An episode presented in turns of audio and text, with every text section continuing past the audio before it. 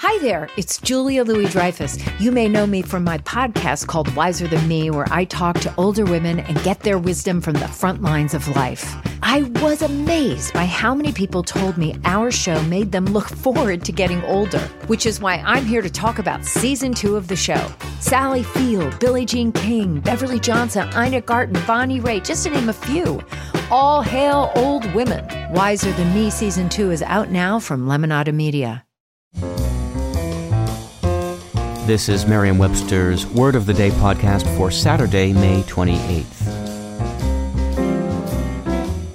Brought to you by the new Merriam Webster's Advanced Learners English Dictionary, designed for students and teachers of English as a second language. Learn more at learnersdictionary.com.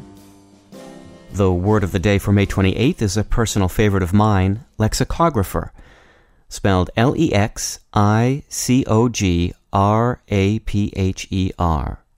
Lexicographer is a noun that means an author or editor of a dictionary. Here's the word used from an article by Peter Foster in the Financial Post. The 18th century lexicographer and wit about town Samuel Johnson claimed that patriotism is the last resort of the scoundrel.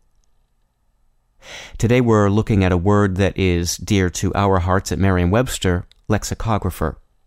The ancient Greeks were some of the earliest makers of dictionaries. They used them mainly to catalog obsolete terms from their rich literary past. To create a word for writers of dictionaries, the Greeks sensibly attached the suffix graphos, meaning writer, to lexikon, meaning dictionary, to form lexikographos, the direct ancestor of the English word lexicographer. Lexikon, which itself descends from the Greek word lexis, meaning word or speech, also gives us the English word lexicon spelled with a C, which can mean either dictionary or the vocabulary of a language, speaker, or subject. I'm Peter Sokolowski with your word of the day. Visit the all new learnersdictionary.com, the ultimate online home for teachers and learners of English. A free online dictionary, audio pronunciations, custom study lists, and interactive exercises are available now at learnersdictionary.com.